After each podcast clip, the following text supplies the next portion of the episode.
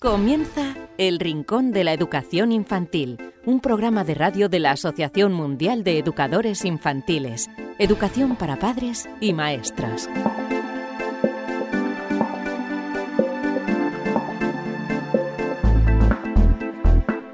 Hola a todos, queridísimos amigos y seguidores del Rincón de la Educación Infantil, bienvenidos una semana más, bienvenidos a una nueva edición de nuestro programa, como siempre, con la educación infantil como protagonista. Hoy emitimos este programa número 64 y vamos a tener lo siguiente.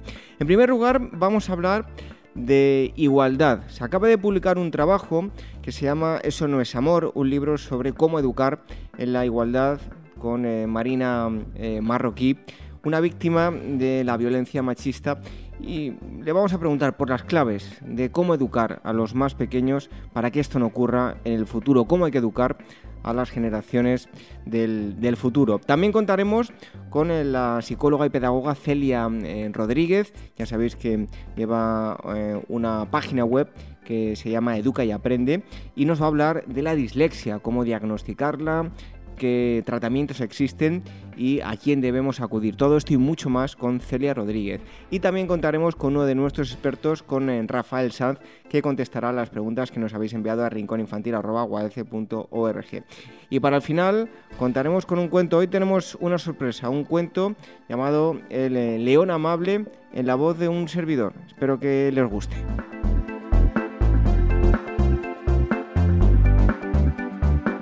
Esos son los contenidos que vamos a tener en el programa de hoy. Si queréis poneros en contacto, os eh, citábamos un correo electrónico que también nos podéis enviar cualquier tipo de sugerencia, pregunta o lo que vosotros queráis, rincóninfantil.org. Nos podéis escuchar de varias formas, una de ellas es a través de nuestros podcasts, nuestros canales de iVoox, de iTunes, también eh, en YouTube y tenéis todos los enlaces en nuestra web en waece.org. Nada más entrar vais a ver un apartado que pone programa de radio, pincháis ahí, tenéis todos los enlaces a este programa y a los 63 anteriores que ya hemos emitido. También os podéis escuchar a través de mm, Radio Sapiens, radiosapiens.es, que en la parrilla veréis que emiten también nuestro programa. Así que lo dicho, no perdemos más tiempo y nos metemos de lleno en el eh, programa de hoy, que es el Rincón de la Educación Infantil número 64. Recibid un fuerte abrazo de este humilde servidor que os habla, David Benito, y comenzamos con esta edición número 64 del programa.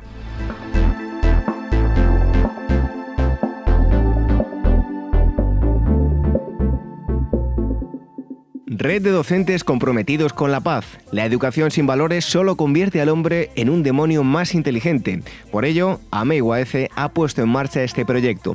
Un docente comprometido con la paz es un profesional de la educación infantil o primaria que sabe y cree que la docencia es la tarea que más puede transformar la sociedad y que quiere conseguir un mundo mejor, más justo, más equitativo, más amable y en consecuencia más feliz.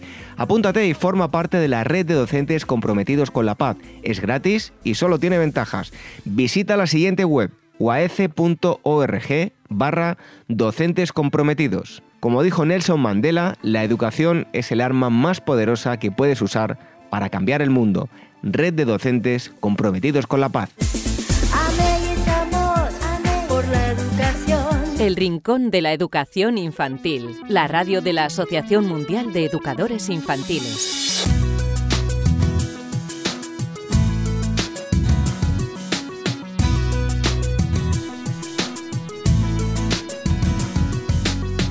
Para esta primera parte de hoy, para la entrevista que, hemos eh, preparado, entrevista con el experto, eh, os vamos a hablar de un tema muy importante como es la igualdad. Poco a poco se va avanzando pero aún queda muchísimo camino por, recorrer. Y hoy tenemos eh, con nosotros a, una invitada, seguro que algunos de vosotros, los que nos escucháis desde España, porque tenemos mucho público en, América, la habéis podido ver en recientes intervenciones en, televisión. Y es que se ha publicado un eh, libro que trata sobre esto, precisamente sobre la, la, igualdad. Eso no es amor, un libro sobre cómo educar en la igualdad. Em, la autora es eh, Marina Marroquilla, fue víctima de violencia eh, machista y hoy está con nosotros para hablarnos de un tema muy serio, pero un libro pues que a pesar de, tratar esa seriedad eh, es un libro bastante mm, gracioso a pesar de, tener un mensaje profundo. Marina, muchísimas gracias por estar aquí con nosotros en el Rincón de la Educación Infantil. Hola, no, gracias a vosotros por invitarme. Bueno, eh, Marina, se siguen estereotipando, ¿no? Eh, pues por ejemplo, para seguir un poco el orden de, lo que hablas en el libro, estereotipando, digo, los regalos a los niños y las niñas. Inconscientemente no se educa la igualdad, eh, si sigue diferenciando entre, bueno, digamos, entre coches y muñecas, ¿no? Sí, yo creo que eso simplemente hay que irse a una gran superficie o una tienda de juguetes para ver que se sigue este, estereotipando de manera, de manera brutal y no solo en, los juguetes, al final es todo un comportamiento que vas detrás. Siempre dices, ¿por qué las niñas tienen más empatía que los niños? Bueno, es que le das una muñeca y le enseñas a cuidar y a mimar desde el minuto uno, ¿no? Entonces estamos promoviendo esa desigualdad en, maneras muy indirectas que al final van sumando y van creando una, una sociedad como la que estamos viviendo. Bueno, como eh, lo reflejas también en tu libro, eh, cuéntanos, ¿cómo son los príncipes y princesas del siglo XXI? Pues al final son, siguen siendo muy Disney, ¿eh? al final es el típico héroe que viene y te salva de todo. Es cierto que ahora mismo el ideal de, de las adolescentes, ¿no? que ya empiezan a, a entrar en ese etapa de, amor romántico, pues es el protagonista de Tres metros sobre el cielo, es el líder indiscutible, aún lleva muchos años ya en ese trono y, sigue, sigue siendo ese, ese típico chico duro que, que, va un poco de chulito y que, que, puede esconder muchísimos, muchísimos peligros. Pero eso si te vas a la primera infancia pasa exactamente igual. O sea, aún vivimos en, en una era en la que todas las princesas tienen que ser salvadas, ¿no? Y todas son tan monas y tan perfectas y es lo que digo, todo eso va, va creando y va construyendo una, una, desigualdad que por mucho que padres y profesores queramos, queramos romper, el resto de la sociedad es que la construye demasiado fuerte. Bueno, afortunadamente ya vemos que eso de que los chicos no lloran pues ha quedado un poco atrás. Bueno, vamos eh, pasando barreras, de, como, como esta que digo yo de los lloros, ¿no? Sí, yo creo que el machismo es muy cruel con los hombres. Siempre somos las mujeres las grandes abanderadas del machismo, pero nadie se ha preocupado en explicarle a los hombres el precio que pagan por el machismo, el peso que acarrea. Yo en los, chavales y desde, desde que son muy niños ya hay una frase que me dicen que a mí me, me mata, es, es que yo soy un hombre y no puedo fracasar. O sea, ¿cómo les exigen ser tan fuertes, tan valientes, tan protectores que no se puedan permitir fracasar? Me parece muy cruel porque eso hace una baja tolerancia a la frustración que, tenemos que trabajar muchísimo en las primeras edades porque es una de las principales causas de que después no se tenga una relación, una relación sana. Eh, Marina, según los estereotipos de la sociedad, eh, basándonos ¿no? en los estereotipos, em, y con tu experiencia también, ¿cómo debemos aprender eh, a, querernos a nosotros mismos y a la postre enseñar a los hijos también a, que se quieran y que no tengan que pasar por ese proceso? Es cierto que eso me parece una base fundamental, es más, tiene una gran parte del libro. Conocerte a ti mismo, construirte construirte y volver a y, crear una autoestima y una, y una personalidad tan fuerte que nadie pueda venir a derrumbarla. Y es gran parte de esa, la primera parte de, la, la, primera mitad del libro, diría que prácticamente se centra, se centra en eso. Y es un gran, una gran labor que tenemos los, los educadores en la, en la primera infancia, construir esa identidad, esa que yo creo que, que la diferencia está la magia, que, que vivimos una sociedad que nos obliga a ser todos iguales cuando lo increíble fuera que cada uno es simplemente como es, con sus fortalezas y con sus defectos. Da igual, da igual lo que te exijan. Entonces no habrá estereotipo, no, no habrá un modelo al que seguir porque, porque yo creo que cada uno es la mejor versión de sí mismo, ¿no? Bueno, eh, la escuela, el colegio, el instituto, no todo el mundo encaja eh, y hay gente que, que, llega a pasarlo realmente mal. Tú recoges precisamente eh, algunos testimonios en, tu libro de gente que está triunfando en, el mundo, como Taylor Swift y, otros eh, personajes. Eh, no por sentirse un bicho raro, quiere decir que, bueno, no, nos deben cortar las alas, ¿no? Al revés, al revés. Yo creo que, más en esas etapas de, infancia, preadolescencia y adolescencia es más cruel quien destaca, quien tiene una habilidad especial. No es cierto que, que hay tanto, tanto acoso sexual, incluso fracasos escolar en las aulas, porque se ha hecho un molde demasiado rígido, en el que no entramos la inmensa mayoría de personas. Podemos aparentar entrar, ¿no? Para que no se metan con nosotros, pero yo creo que en el fondo no entra nadie. Y, es muy importante tener perspectiva de futuro. Lo que pasa en un aula solo son unos años. En realidad la sociedad te va a pedir justo lo contrario, que seas diferente, que seas creativo, que seas único, que es por lo que la gente de verdad destaca. O sea, la gente profesionalmente, sobre todo a nivel artístico, como le pongo yo los ejemplos, como Taylor Swift, Justin Bieber, Lady Gaga, Selena Gomez, son, son personas que ahora mismo son iconos mundiales y que todos han tenido lo mismo en común, que han sufrido acoso escolar hasta, hasta límites de, querer llegar al suicidio. ¿Por qué? Porque intentaban matar lo que les hacía únicos. Y yo creo que es, que es importante que la escuela vaya muy enfocada a, desarrollar la habilidad que cada uno tenga al máximo y, y, que cada uno se sienta bien consigo mismo. Igual eso lo estamos haciendo un poquito mal. Em, Marina, titulas un capítulo a la sociedad que no amaba a las mujeres ni a los hombres que escuchaban a las mujeres. Eh, ¿Esto también sigue ocurriendo en las nuevas generaciones o la cosa está cambiando? Hombre, yo creo que sí, es, brutal eh, dando talleres como cuando tocas alguna fibra y el, y el chulito en la primera parte del taller salta, ¿no? Como sintiéndose atacado dice, ya, ya viene la feminista, ¿no? Pero, pero como despectivo, como con insulto. y, yo creo que este, este, este, capítulo era importante porque tenemos que tener un poco de perspectiva. La, hemos, las, generaciones anteriores han sufrido mucho en este país y se lo hemos querido dar a esta nueva generación sol, todo, sin contarle nada de historia. Le hemos dicho que puede ser una chica astronauta, física o ingeniera, pero sin decirle lo que está costando llegar y luego se encuentra con una realidad de, de cruces que no es real, que no, que no te dejan ser lo que quieras aún. Entonces está centrado ese capítulo en, lo que es la mujer en la historia de nada, la historia de los últimos 200 años, ni siquiera me he tenido que remontar mucho. Pero yo creo que es importante que de aquellos barros estos lodos y tienes que tener un poco más de, perspectiva. Eh, la música, la tele, las películas, ¿son fuentes de micromachismos? A micromachismo, yo diría casi casi macromachismo, ¿no? Yo no sé, eso de llamarlo el micro se queda corto. Es cierto, pero lo más peligroso es como recojo la música, la publicidad, además influye muchísimo de manera subliminal a los adolescentes y, no es ya porque es verdad que ya se han activado muchos de música, machismo, reggaetón, ¿qué va? Si es que aquí el problema es que eh, el, el, machismo sutil, ¿no? El machismo, porque es verdad que, ante el machismo más hostil ya toda la sociedad se revela, ya hombres y mujeres ya no lo toleran, ¿no? Eso quiero creer. Pero luego hay un machismo muy sutil que interiorizamos y es mucho más peligroso.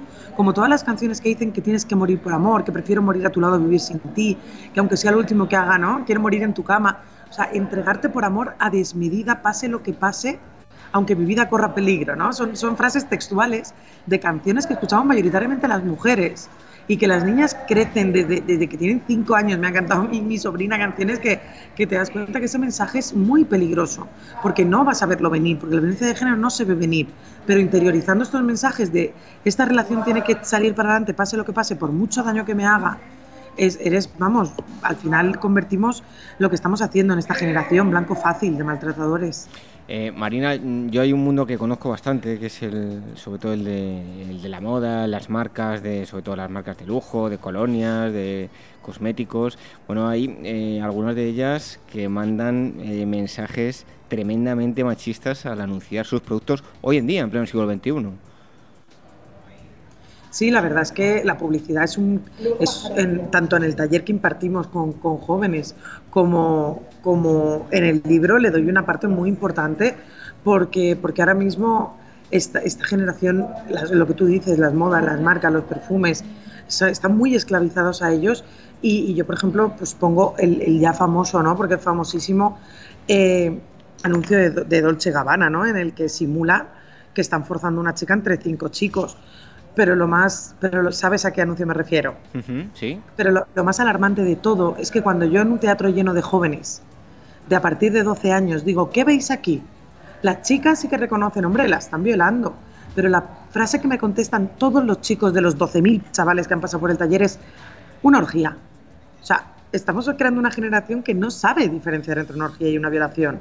Y eso es y eso es por esos mensajes bombardeados que digo, cómo ¿cuán de patética tiene que ser esta sociedad para simular una violación, para vender colonias? ¿Hasta qué límites? ¿Qué límite hay de, lo moral? ¿no? Porque yo creo que el machismo tiene una tolerancia más alta que en el resto de, que en el resto de problemas sociales. Ya nadie tolera en una mesa con amigos que se haga un chiste homófobo o racista. Es, automáticamente lo condenas y, y, yo posiblemente he dejado de hablar a gente por esa clase de, chistes. Pero sin embargo, la publicidad machista, las canciones machistas, los chistes, los amigos que son machistas están muy, muy, muy tolerados y admitidos, incluso reídos y aplaudidos. Entonces, yo creo que eso es, que eso es un problema muy grave que deberíamos hacer conciencia todos, porque es el peligro que hay detrás, nos hace, nos hace muy vulnerables a que los maltratadores sean impunes. Luego hay otro estereotipo y es la que llamamos la pareja normal y, el resto como pues, pueden ser eh, parejas homosexuales, familias monoparentales. Eh, ¿Se educa realmente para eh, adaptar esto a, la normalidad, simplemente dejarlo en, en dos personas que se quieren? Yo creo que estamos que aún falta mucho trabajo. Es verdad que también he querido dar un capítulo a la diversidad sexual precisamente por eso, porque hemos, recorrido muchísimo en ese, en ese aspecto, pero hay muchas cosas en las que, en las que no terminamos de, avanzar, simplemente como eso, una pareja son dos personas que se ríen mucho y se quieren mucho y ya está. ¿no? Tenemos, esta sociedad tiene una manía de etiquetarlo y catalogarlo todo que es, que es bastante peligrosa. Pero, pero es cierto que aún nos queda mucho camino por hacer, sobre todo para que los adolescentes, los jóvenes, los niños, desde que se van desarrollando, vean que, hay un abanico que tienen todas las posibilidades que quieran para ser felices, que no se, le, que no se tiene que, imponer nada y que nadie es raro, ni anormal, ni diferente, porque no le guste lo que la sociedad le dice que le tiene que gustar. O sea, yo creo que es una máxima con la que todos tienen que crecer. Tienes que ser feliz y, ya está. Y, lo que, y la sociedad se tiene que adaptar a esa felicidad. No, a mí hasta me asusta eso de decir normal, ¿no? Porque se supone que algo es anormal y eso me horroriza pero, pero es cierto que sí, que, que en, adultos ya lo tenemos muy, muy normalizado, pero claro, ese adulto homosexual es homosexual antes y, ha tenido que callar y ha tenido que reprimir hasta llegar a una madurez adulta en la que pueda enfrentarse a la sociedad. Y me parece unos años de desperdicio de felicidad brutales. Eh, Marina, hay que mm, educar eh, para que en el futuro pues, los chicos y chicas, los niños y niñas eh, disfruten de, del amor de, de una forma sana eh, enumeras una serie de, mitos relacionados con, el amor. Eh, tú, por desgracia, pues lo has vivido en, primera persona. Yo creo que es fundamental ¿no? Eh, a, los pequeños eh, educarles para que vivan el amor de una forma sana y porque eso de que, pues como dices tú, el que no tiene celos es, el, es que no está enamorado. Hay otras mil historias. eso no es nada saludable, ¿no? No, y además nos siguen educando eso. Yo creo que esto empieza en la primera infancia, desde los cuentos. Ya hay muchísimos cuentos que, que, relatan otras historias de amor, otros finales, otras aventuras, que son igual de divertidos, igual de bonitos, igual, pero con un final, pero con, pero con, un, con, unos, con un peligro diferente, ¿no? con, un, con, con un final mucho más igualitario. Y yo creo que empieza ahí, empieza por los juguetes, empieza por trabajar. Yo creo que nos hemos olvidado de la inteligencia emocional, nos hemos ofuscado tanto en que aprendan matemáticas que nos hemos olvidado de que el cerebro es mucho más complejo y la sociedad necesita esas, esas emociones, esa sensibilidad.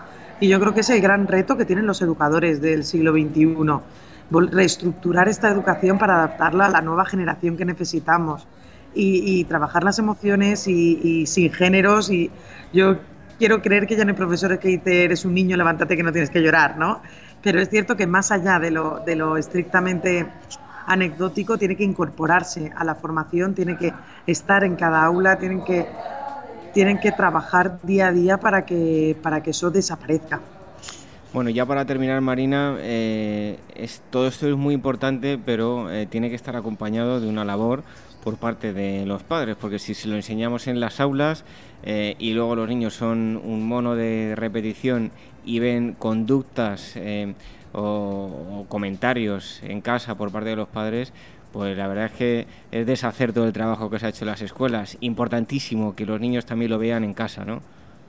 Eso es imprescindible, es más, nos estamos llevando una sorpresa con eso no es amor, porque está muy enfocado a adolescentes, pero muchísimos padres de niños y, docentes lo están usando como manual precisamente por eso, porque es muy difícil, es una labor de toda la sociedad. Es cierto que yo creo que se ha dado una sobrecarga de, de lo que tiene que educar un profesor y un profesor tiene que enseñar, ¿no?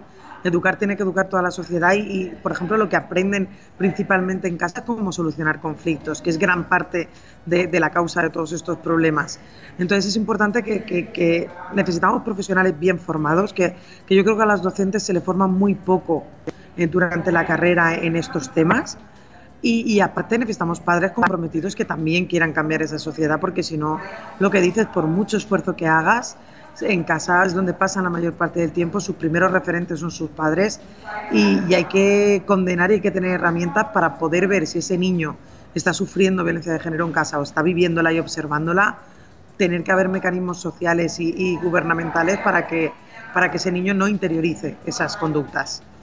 Pues eh, os recomendamos un libro muy interesante, un libro eh, divertido, pero que trata un tema muy serio y muy profundo. Eso no es amor, un libro sobre cómo educar en la igualdad. La autora, ella es eh, Marina Marroquí. Muchas gracias también por la valentía de haber contado tu historia y sobre todo por haber hecho este trabajo y la labor que, estás haciendo. Muchas gracias por haber estado con nosotros aquí y un fuerte abrazo, Marina. Muchas gracias a ti, David. Un abrazo.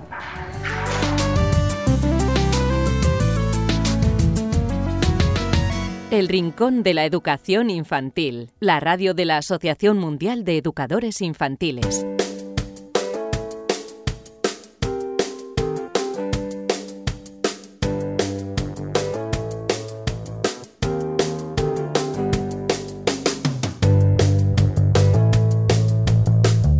Día más tenemos con nosotros a la mm, psicóloga y pedagoga eh, Celia Rodríguez. Ya sabéis que tenéis una web que podéis visitar, que es Educa y Aprende, donde vais a encontrar mucha más información sobre esto que estamos o que vamos a hablar y otros muchos asuntos. Si es que hoy nos ocupa la mm, eh, dislexia.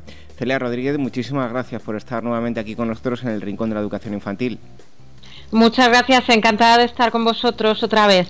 Bueno, la primera pregunta es obligada, como siempre. Vamos a hablar de la dislexia. ¿Qué es la dislexia? Bueno, pues la dislexia es un trastorno de aprendizaje y es eh, de la lectoescritura. Entonces es un trastorno de aprendizaje de carácter persistente y específico. Persistente quiere decir que se va a mantener a lo largo del tiempo y específico que se centra en las habilidades de lectura y escritura. Entonces se da en niños y niñas que no tienen ningún hándicap físico, psíquico ni sociocultural. Y el origen de este trastorno pues parece derivar de una alteración del neurodesarrollo. La dislexia, fíjate, es un trastorno de aprendizaje, es uno de los más frecuentes que podemos encontrar entre la población de edad escolar, ¿vale? Pues podemos tener entre un 5 y un 17% de los escolares con dislexia. Causa muchos problemas de fracaso escolar, bajo rendimiento, baja autoestima, abandono, falta de motivación. Y la verdad es que mm, muchas veces no se reconoce la dislexia y se confunde con otras cosas. Por eso es muy importante definirlo y conocer eh, qué, es lo que estamos hablando cuando hablamos de dislexia. ¿Y cuáles son las causas de la dislexia, de este trastorno? Bueno, pues la dislexia sería la manifestación o el resultado de un trastorno del neurodesarrollo. Entonces, ¿esto qué quiere decir? Pues quiere decir que la dislexia es una dificultad para leer y escribir que está causada por un, por un impedimento cerebral, ¿vale? Con, que puede estar relacionado con la capacidad de visualización y procesamiento de las palabras, de las letras, ¿vale? Entonces, el cerebro del niño mm, muchas veces pensamos que es una réplica del cerebro del adulto, pero en miniatura. Y no es eh, una réplica, ¿vale? Sino es un cerebro que está en continuo desarrollo, con un crecimiento que va madurando, va adquiriendo destrezas y habilidades. Entonces está sujeto a muchas modificaciones y conexiones que están pues mm, un poco favorecidas o no por la continua estimulación que puede tener en el entorno en el que se desarrolla. Entonces, un trastorno del neurodesarrollo, como es la dislexia, como hay otros más, es una alteración o un retraso en el desarrollo de ciertas funciones cerebrales, de cierta maduración cerebral. Entonces, están vinculadas a la maduración del sistema nervioso central. Entonces, se inicia en la infancia y sigue un curso evolutivo, es decir, sería como un retraso en la maduración, pero no es una incapacidad para adquirir estas habilidades, sino que va mm, sigue un proceso más lento, ¿vale? Y eh, Celia, ¿cuáles son las características de los niños y niñas que, que tienen dislexia? Mm, bueno, pues la dislexia pues, se caracteriza, lo primero que observamos es un deterioro en la capacidad para reconocer palabras, una lectura lenta, insegura, una escasa comprensión de lo que leen. Entonces, mm, de todas formas, cada vez que hablamos pues, de una dificultad o de un tipo de trastorno, parece que hay un hándicap mm, relacionado con estos términos y debemos desterrarlo, porque un niño o una niña con dislexia, aparte de que tenga dificultades con la lectura, con la escritura, es un niño pues normal, igual que un niño que tiene un problema de vista, mm, enseguida sabemos que es un niño normal, lo mismo con este tipo de trastornos. Son niños que tienen una inteligencia normal y que pueden llegar a ser brillantes cuando desarrollamos su potencial. Suelen ser muy curiosos, creativos. Dedican, son niños que podemos observar que dedican mucho tiempo a las tareas escolares, pero no tienen los resultados deseados. Parecen distraídos, mm, comprendidos eh, parece muchas veces los etiquetamos de vagos, entonces todo esto hace que su autoestima baja. Entonces tenemos que entender que la dificultad de los niños y niñas con dislexia es que mm, sienten pues como las letras, por decirlo de alguna manera, se agolpan en su cerebro y confunden unas con otras. Entonces necesitan ordenar todo ese caos de letras que tienen. Por eso debemos enseñarles quizá de una manera distinta estimulándoles más y más adaptada a su manera de pensar para que puedan desarrollar todo su potencial y puedan aportar un orden especial pues a esa especie de danza de letras, de letras que tienen en su cabeza. Bueno, y tal vez lo más importante, tanto para padres como para maestros, porque lo van a detectar en el día a día, ¿cuáles son los síntomas de la dislexia? ¿Cómo sabemos si un niño eh, realmente padece dislexia? Vale, pues esto es muy importante porque, como te decía, es muy importante estimularlos, es muy importante conocer el problema, delimitarlo y poder tratarlo para que pues lo puedan sacar todo su potencial y no se convierta en una dificultad más importante. Entonces, normalmente están, todas las dificultades van a estar relacionadas con la lectura y con la escritura. O sea, sí que es cierto que normalmente todos los niños cuando tienen que aprender a leer y escribir pues tienen ciertas dificultades, que es algo complicado, ¿vale? Pero en estos niños pues podemos observar algunas cosas que nos pueden indicar posibles síntomas, ¿vale? Pues por ejemplo, dificultades para leer oraciones o palabras sencillas. Suelen presentarse problemas frecuentes con, con palabras cortas, ¿vale? Pues como del, por, con ese tipo de palabras que otros niños enseguida las superan, estos tienen dificultades. Invierten las palabras también de manera total o parcial, por ejemplo, pues casa, en vez de lugar casa ponen saca o algo así. Escriben la misma palabra de distintas maneras, invierten letras, por ejemplo, la P por la B o la D por la B. También tienen dificultades para ver si una palabra está bien o mal escrita cometen errores de ortografía, pero raros, o sea, no los típicos errores de ortografía normales, sino mm, escriben mal la palabra, pero no confunden una B con una V, sino a lo mejor cambian el orden de las letras, mm, ¿vale? Copian también las palabras mal, aunque estén mirando cómo se escriben, cuando les mandamos copiarnos las copian mal conocen una palabra pero usan otra, pues mm, sé que es como que se confunden, conocen la palabra pero cuando la escriben escriben otra distinta. También tienen dificultades para distinguir la izquierda y la derecha, para orientarse. Y luego, sobre todo, eso son niños que dedican muchísimo tiempo a sus tareas escolares, pero no tienen un rendimiento adecuado a ese tiempo que dedican, ¿vale? Normalmente no les gusta nada leer, no les gusta escribir, suelen más de lo normal, porque evidentemente pues muchos niños pues no les gusta cuando están aprendiendo tener que esforzarse, pero son niños que pasado este proceso normal, siguen manteniendo esas dificultades y siguen manteniendo ese mm, disgusto hacia este tipo de tareas. Bueno, una vez que lo hemos detectado, em, ahora damos un paso más. ¿Qué ocurre si el niño o niña tiene dislexia? ¿Va a seguir teniendo dislexia siempre o remite con el tiempo? Y, y Celia, también, ¿cuáles van a ser sus dificultades? Bueno, pues la dislexia, pues como decíamos en la definición, es un trastorno persistente, es decir, es algo, pues es una manera de funcionar que tiene su cabeza, una manera de aprender, de procesar las palabras. Entonces, la dislexia es una condición que va a continuar siempre, pero las dificultades asociadas es lo que no tiene por qué continuar. Es decir, si a un niño le prestamos la atención especial que requiere, usar una atención que se adapte a su forma de aprender y a su forma de procesar. Entonces, la condición de dislexia va a continuar, pero las dificultades no. Es decir, con una intervención adecuada no tiene por qué suponer ninguna dificultad añadida. Es decir, van a ser niños que van a poder eh, sacar sus cursos escolares, que van a poder estudiar, que van a poder tener trabajos, o sea, no van a tener ninguna dificultad siempre y cuando lo tratemos. Entonces, por eso es muy importante el diagnóstico detallado y trabajar con los niños desde un primer momento para que ellos mismos sepan manejar sus dificultades y mm, pues enfrentarse a ellas de alguna manera. Y nos has dado las claves eh, para saber si un niño tiene dislexia, pero ¿cómo se diagnostica ya a nivel médico? ¿Qué podemos hacer si tenemos sospechas de que eh, nuestro hijo o algún alumno eh, parece que puede tener dislexia? Bueno, pues cuando tenemos sospechas, lo primero es acudir, pues cuando tiene dificultades con todo esto que hemos hablado, para leer, para escribir, lo primero es acudir al médico. Entonces, el pediatra, pues primer lugar, debería examinar la vista, el oído, la capacidad motriz, para detectar y descartar otros problemas, porque cuando hablamos de una dificultad para la lectura o la escritura, no siempre tiene que ser dislexia. Entonces, lo primero es descartar eso que no sea ningún problema de vista, ningún problema de oído, ¿vale?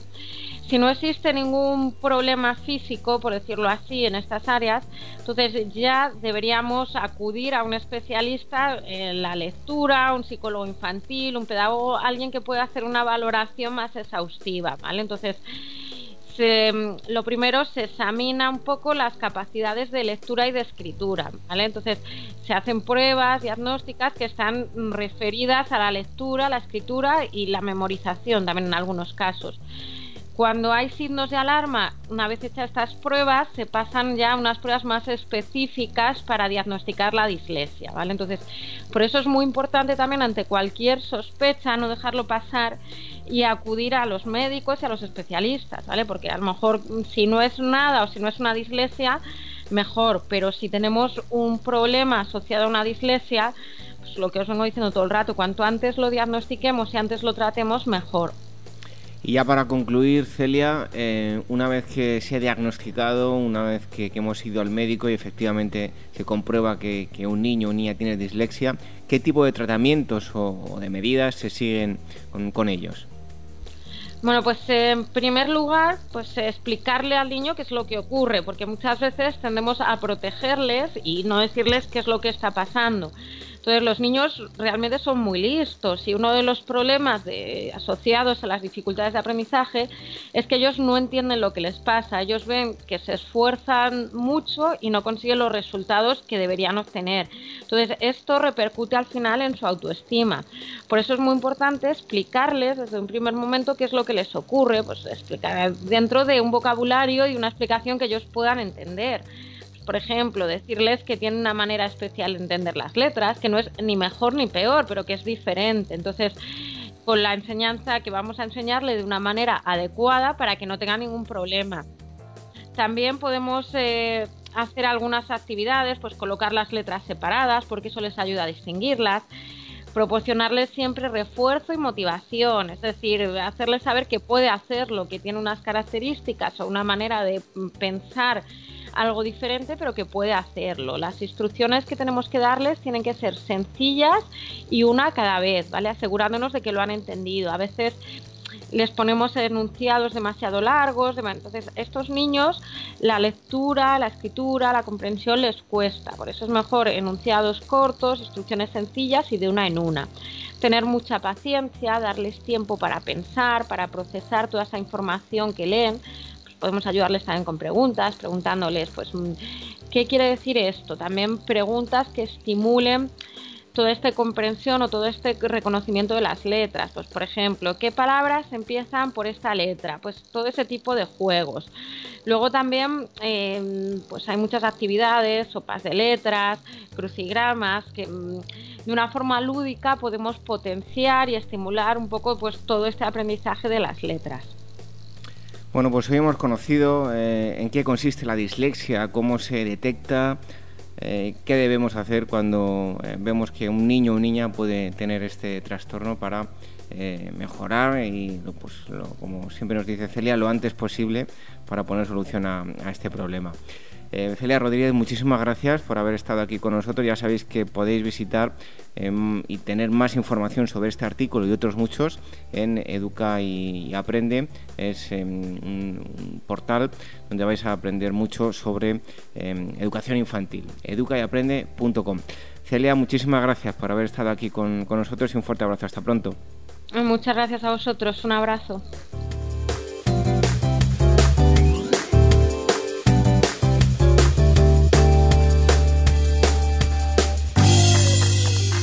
¿Quieres formar parte de la gran familia de profesionales de la educación infantil del mundo? Solo en Facebook somos ya más de 110.000. Asociate hoy mismo y empieza a disfrutar de gran cantidad de ventajas de las que ya disfrutan maestros como tú.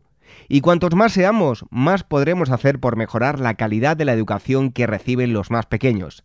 Todos los detalles en la web de la Asociación Mundial de Educadores Infantiles www.uaece.org. El Rincón de la Educación Infantil, la radio de la Asociación Mundial de Educadores Infantiles.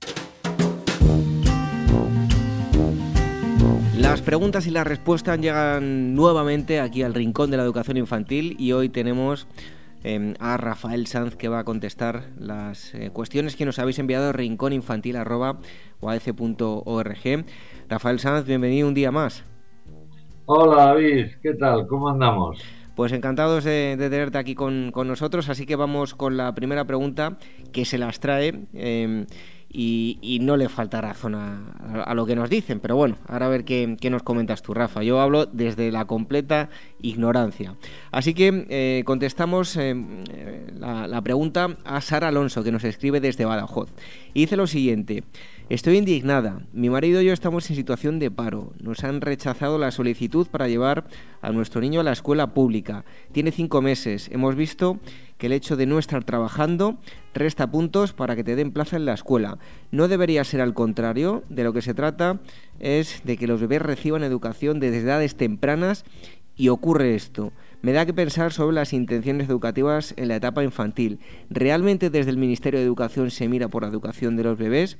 Em, eh, simplemente, o me imagino que dice, o simplemente se considera un lugar donde los padres pueden dejar a los niños mientras trabajan. Me parece humillante que por estar los dos en paro nos quiten puntos. Bueno, el planteamiento de esta mujer no le falta razón. Em, ¿Qué te parece, Rafael? Eh, pues Sara, comprendo tu indignación y la comparto. Eh, yo en todos los foros que he podido he manifestado que la educación infantil no debería ser un lujo, sino un derecho de padres y de niños a llevar a sus hijos a, la escuela. Y además pones ahí el dedo en la llaga de eh, la diferencia entre si es la educación infantil, si es asistencial o si es educativa. Eh, las razones para quitar puntos o no dar puntos cuando, cuando estás, eh, cuando ambos miembros, ambos progenitores están en, paro, puede ser que sea esa. como tienen mucho tiempo, están en paro, necesitan menos la escuela infantil que otros padres que sí están trabajando ambos cónyuges. Eh, bien, pues ahí lo que nos están diciendo, que es la escuela infantil para ellos es un centro donde se atiende a los niños mientras sus padres trabajan. ¿Ese es el objetivo de la escuela infantil?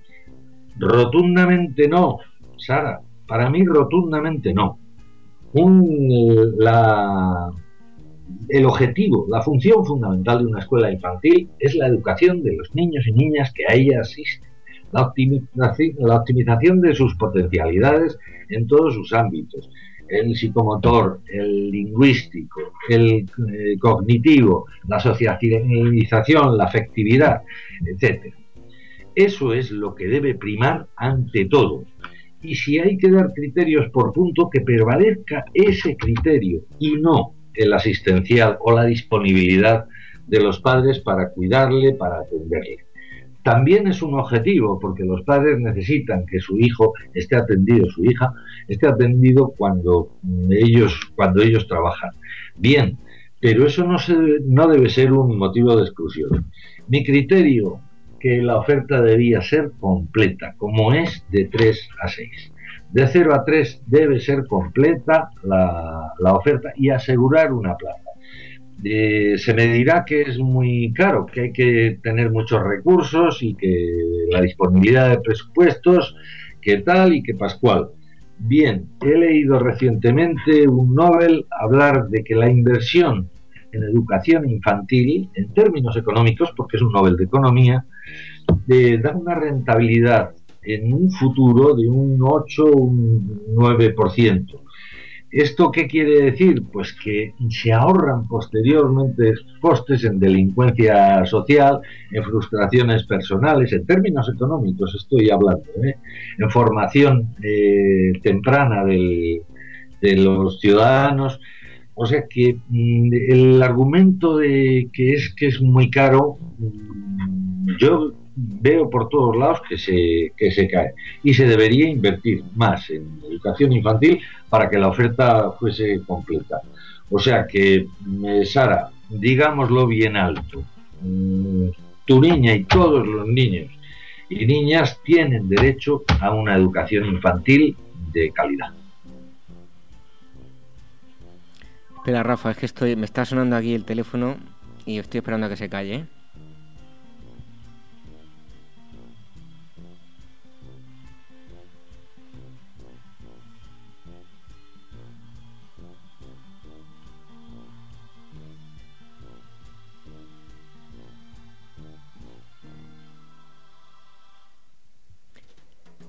Vamos con la segunda pregunta que nos envía Sira Antonelli desde Madrid y nos dice lo siguiente.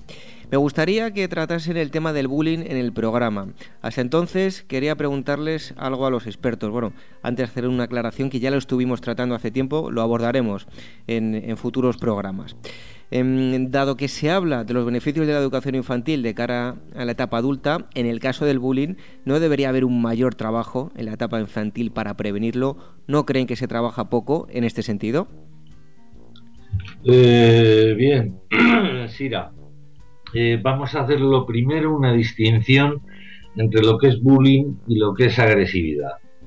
Eh, la agresividad sería una respuesta violenta, una acción violenta contra alguien eh, eh, puntual y que responde a, un, a unas motivaciones, eh, en principio, digamos, puntuales o muy inmediatas, con inmediatez.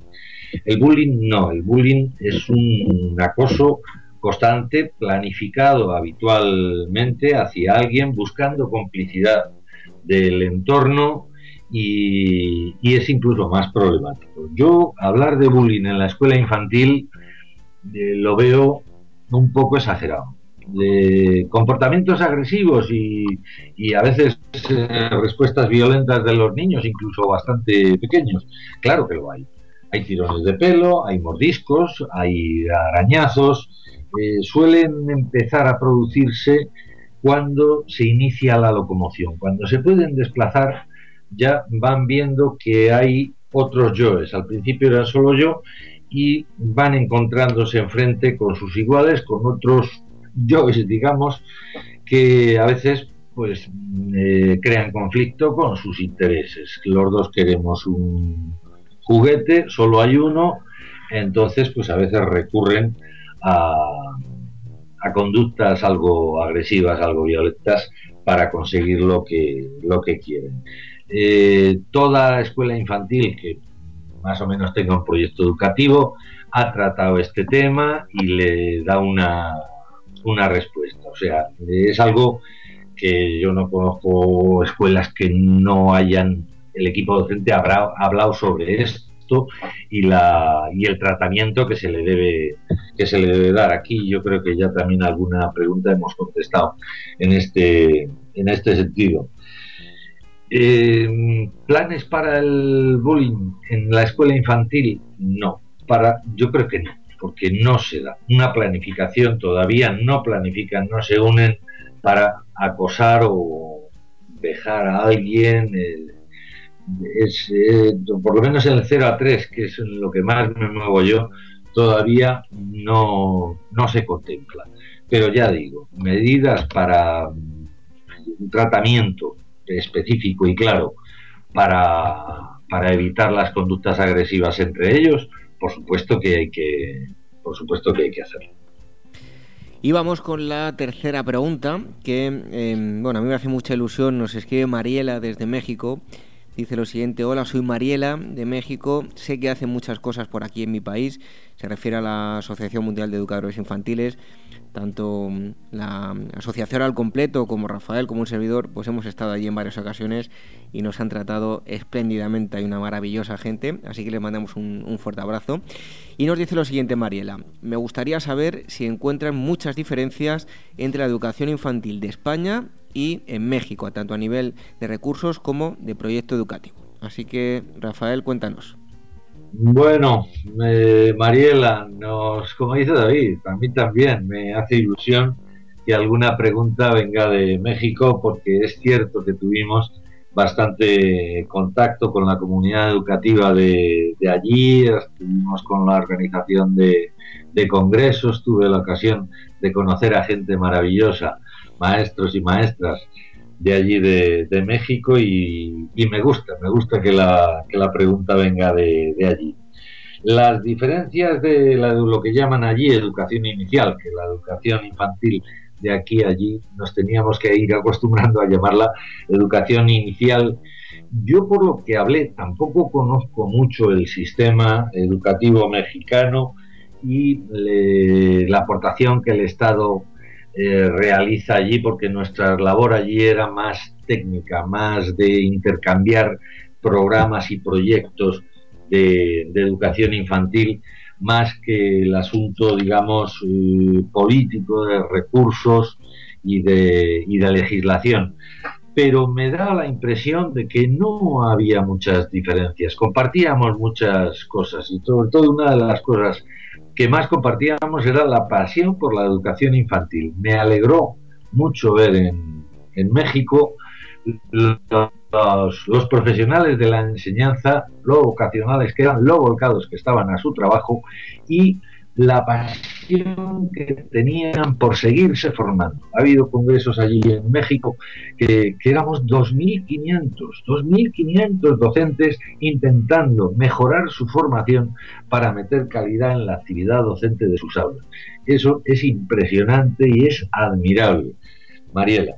Y respondiendo a tu pregunta, ya creo, mm, sin, con la boca pequeña, pero yo creo que no, no hay demasiadas demasiadas diferencias. Yo creo que allí también la, oferta no es, no es completa, como decíamos en la primera pregunta. En el 03, a partir de 3, ya sí se extiende a toda la, la población y los programas, por lo, por lo que yo vi, compartíamos muchas, muchas, muchas cosas.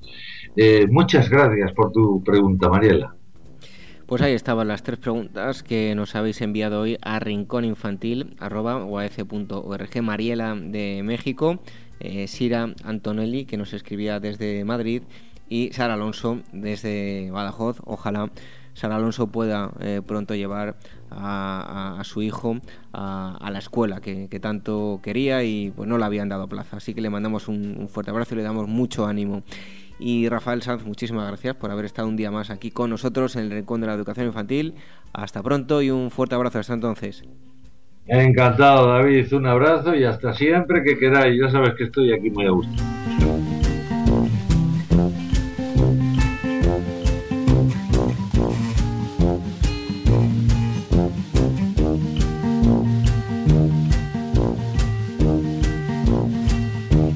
De docentes comprometidos con la paz. La educación sin valores solo convierte al hombre en un demonio más inteligente. Por ello, AMEIWAECE ha puesto en marcha este proyecto. Un docente comprometido con la paz es un profesional de la educación infantil o primaria que sabe y cree que la docencia es la tarea que más puede transformar la sociedad y que quiere conseguir un mundo mejor, más justo, más equitativo, más amable y en consecuencia más feliz. Apúntate y forma parte de la red de docentes comprometidos con la paz. Es gratis y solo tiene ventajas. Visita la siguiente web uaece.org barra docentes comprometidos. Como dijo Nelson Mandela, la educación es el arma más poderosa que puedes usar para cambiar el mundo. Red de docentes comprometidos con la paz.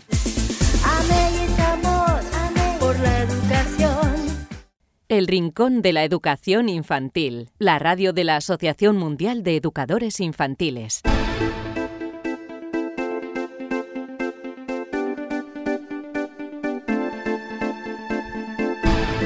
Hasta aquí este programa de hoy número 64. Hoy hemos hablado de mm, un trabajo que acaba de publicarse y que mm, eh, trata sobre la mm, eh, educación en la igualdad. Eso no es amor, un libro sobre cómo educar en la igualdad con Marina Marroquí. Ella es víctima de violencia eh, machista.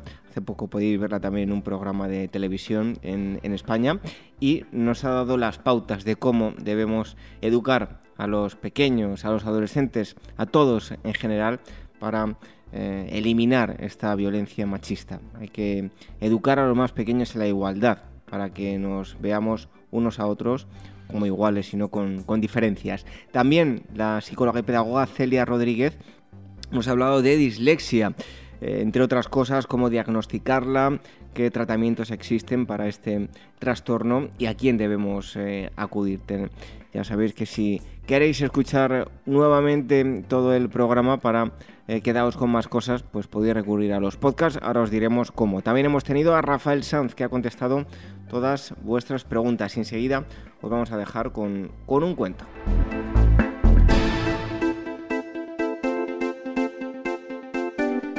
Las vías de contacto, si nos queréis escribir, ya sabéis que tenéis un correo a vuestra disposición, rincóninfantil.org, cualquier tipo de cuestión, sugerencia, si tenéis alguna experiencia de aula y no las queréis eh, hacer llegar ahí, pues eh, eh, nos lo, veremos con, con, muchísimo gusto y también si tenéis una pregunta para cualquiera de nuestros expertos, repito, rincóninfantil.org. Así que si queréis em, también escuchar el programa, os recordamos cómo podéis hacerlo a través de los podcasts en iVoox, en iTunes. Tenéis que entrar en uadc.org, que es nuestra página web, la web de la Asociación Mundial de Educadores Infantiles, y una vez que estéis ahí, pincháis donde pone programa de radio, tenéis los enlaces a todos los programas. Con este ya son 64 programas que podéis descargar y escuchar cuando vosotros queráis. Otra de las formas de escucharnos es a través de Radio Sapiens, radiosapiens.es. Tenéis esa página web donde vais a encontrar el Rincón de la Educación Infantil y otros muchos eh, programas. Y lo que os decíamos, nos despedimos hasta la próxima semana, el viernes. Volvemos, ya sabéis que todos los viernes tenéis programa nuevo y os dejamos ahora con un cuento que espero que os guste. El león amable, en la voz de un servidor. Así que espero que disfrutáis y lo pongáis a los más pequeños. Hasta la próxima semana. Entonces, que seáis muy felices. Adiós. El Rincón de la Educación Infantil. La radio de la Asociación Mundial de Educadores Infantiles. El león amable.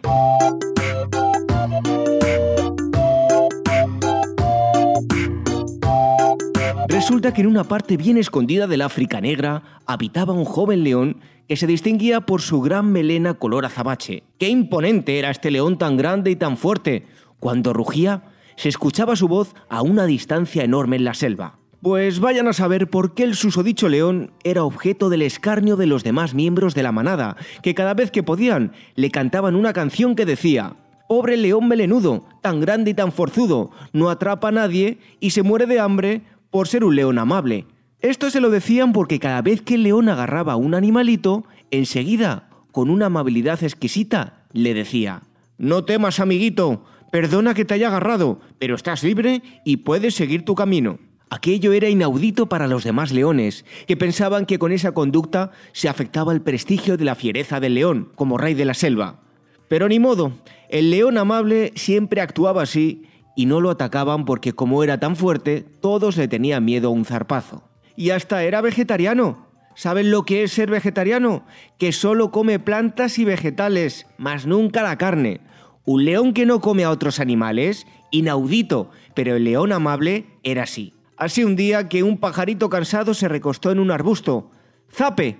Que ahí estaba el león. ¡Ay, león, no me mates, no me mates, por favor! No, amiguito, yo no te mataré. Sigue tu camino y vuela feliz. El pájaro se quedó patidifuso, porque ya se veía en el estómago del león, y se dijo, paticas, digo, alitas, ¿pa' qué os quiero? Y se fue volando asombrado todavía de la amabilidad del león. Otro día, un mono se cayó en un foso que habían preparado los cazadores para atrapar animales, y cuando éste vio una sombra que pensó que era uno de sus amigos que venía a salvarlo, lo que apareció fue la enorme cabeza del león que lo miraba desde arriba. ¡Ay, león, no me mates, no me mates, por favor! No, amigo mono, he venido a sacarte de tu atolladero, y de un solo manotazo lo sacó del profundo hoyo. El mono también se quedó patidifuso y dándole un abrazo al león salió disparado, no fuera que éste fuera a cambiar de idea. Una tarde, el león observó a un ratoncito que se le había trabado una pata con una raíz y cuando el ratón detectó al león que se acercaba, empezó a llorar. ¡Ay, león, no me mates, no me mates, por favor! No, ratoncito, le contestó el león. Si a lo que vengo es a sacar tu patita de ahí, con tu permiso, pues puede que te duela un poco. Y de un zarpazo le soltó de la raíz. Gracias, gracias, dijo el ratón. Nunca había visto un animal tan amable como tú, nunca lo olvidaré. Y se fue también rápido, por si acaso el león se acordaba de quién era. Y así pasaron días y días hasta que una buena mañana la selva se estremeció por unos ruidos extraños que provenían de la laguna. Eran los cazadores de leones que venían con sus jaulas, y sus perros, y sus lanzas, atrapando a todos los leones que podían, porque la piel y la melena del león se venden muy caras en la ciudad. Así fue que agarraron a casi toda la manada de leones y los metieron a cada uno en una jaula, incluyendo al león amable, que trató de explicarles a los guerreros que así no se actuaba, pero como no entendía su lenguaje, ni caso le hacían. Pero como era ya bien tarde, todos los cazadores decidieron pasar la noche en la laguna y esperar al otro día para irse con su botín. Y se pusieron a dormir sabiendo que ningún león podía escaparse de su jaula. ¡Oh, pobres de nosotros! lloriqueaban los leones. De esta no nos salva nadie. ¿De qué sirvió tu amabilidad y cortesía? Pronto estarás adornando la sala de una casa como nosotros. En eso, un pájaro viene volando y se posa encima de la jaula del león amable y se pone a picotear las cuerdas. De pronto apareció un mono que con tremenda habilidad las afloja y de inmediato un pequeño ratón que roe que te roe acabó por romperlas. Y la puerta de la jaula se abrió de par en par. Vamos, amigo león, hay que escapar, gritaron el pájaro, el mono y el ratón. Pero, ¿y mis amigos? Si se quedan los van a convertir en adornos de sala. Si ellos hubieran sido amables como tú, tendrían otros amigos que los ayudarían en un momento como este. Pero mira, los cazadores se despiertan. Y muy a su pesar el león, junto con sus amigos, tuvieron que poner pies y alas en polvorosa para evitar que los guerreros los volvieran a atrapar. El león amable nunca supo nada más de los otros leones, pero cuentan que todas las tardes se pone a jugar con sus amigos, el pájaro, el mono y el ratón, a los que enseña cómo ser amables con los demás. Y cuentan que en la nueva manada que se ha formado, ahora cuando cantan, se escucha que dicen, Bravo león melenudo, tan grande y tan forzudo, se salvó de que lo hicieran fiambre por ser un león amable.